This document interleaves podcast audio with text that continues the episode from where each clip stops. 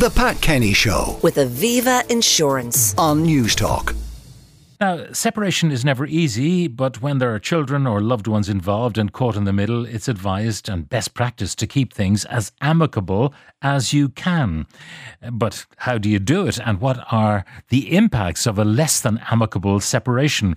Well, joining me now to talk about this is clinical psychotherapist, author of Relationships on the Edge, and co host of the podcast Tough Love, Stephanie Regan. Stephanie, good morning.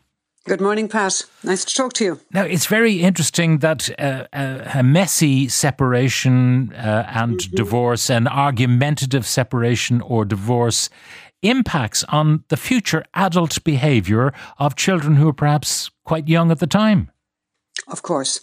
And I think we all, you know, we've all heard lots and lots about that, about the impacts on children. And we think, we think of children, you know, we think of uh, how they will function in school, you know, how the disruption will impact them, um, how they will feel with their friends. Will they feel different? And, and all of these things are hugely important. And there's been a lot of uh, research on that.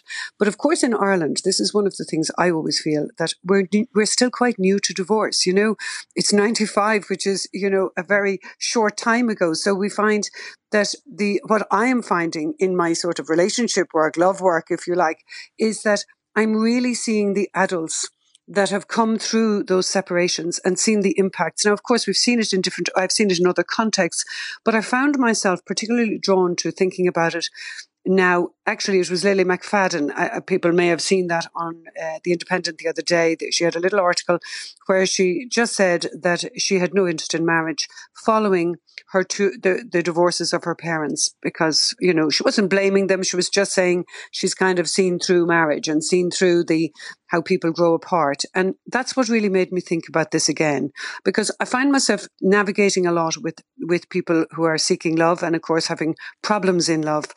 And I find that often when we dig in and see where the problems are, we're often going back to the template that they have in some way kind of absorbed from a parental split. And so I think it's really important that we discuss it and talk about that. So, so what kind of impacts uh, are there? I mean, Yeah. you, you mentioned Lily McFadden and uh, saying don't want to get married, seen what it's like, Yes. seen breakups, don't want any part of it. But presumably, in any relationship they form, th- Mm. there, there might be the same suspicion, even though it doesn't lead to marriage. Uh, there can be, Exactly. you know, high expectations of how someone should behave because Yes. they don't want the repeat of what they saw at home. Yes. Exactly. So that, so, and we all bring our template from home, you know, so it's about checking our template. And we all know that as we go through, through life, we often find, oh, I thought that was okay, but it's not okay. So, so it's not that you have an, an unalterable kind of template. You can fix these things. You can change these things. But what- the kind of things that I see um, is that people, as you say, exacting expectations, having utterly unrealistic expectations of a partner, or even in the dating phase, you know, just being utterly unrealistic about, you know, no no little leeway for a small small error or for the person doing something a little wrong. So, you know, being very unforgiving, being hard about the other person. Trust issues are obvious. You know, do they trust them? You know, if infidelity was in the background or if they were listening to their mum or their dad, in both cases, I hear it a lot. They've seen the pain of that and what it does to people.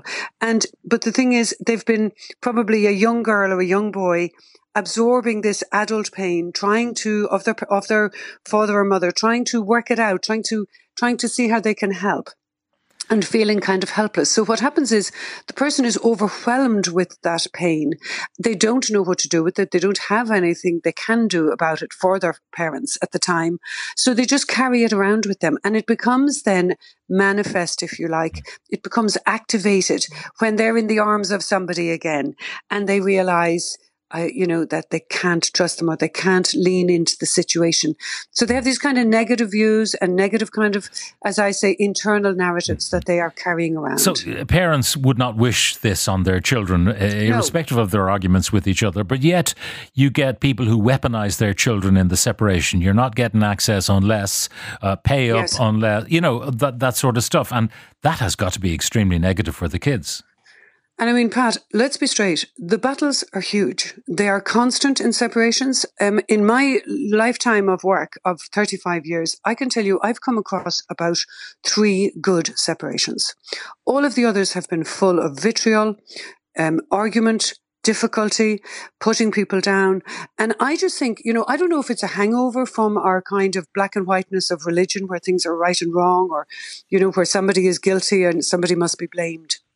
But I think that divorce, in some ways, it sort of prompts people or that separation phase to find somebody in the wrong. Somebody has to be in the wrong. Somebody has to be right. Somebody has to be good. Somebody has to be bad. Whereas, of course, it's completely not that. Divorce is just a whole new, you know, problem that this couple have to deal with. Usually they have to find a way of not living together anymore and to do so in a seemly way. And, but of course, there's a huge transition there and I get that. It's suffused, I know, with disappointment, with anger, with all of those terrible negative feelings, but they are yours to deal with or mine to deal with. We cannot, if we cascade them down to our children and if we share too much and overshare, what happens is the, your children cannot deal with that and they will take it with them. You know, I found myself thinking about, you know, the way um, uh, health nurses go around checking on babies mm-hmm. to see that they're okay. I really do believe that there is a need in divorce and separation for for some kind of mental health professional to not not as in any punitive way, but to absolutely help the couple to navigate what they're going through so that they know where the pitfalls are. Because maybe not everybody does know. You know, some people think, well, you know, they've a high threshold for argument. They think it's okay. Well, you know, he did do the wrong thing. She needs to know. I hear this all the time. But she doesn't need to know. That's the point.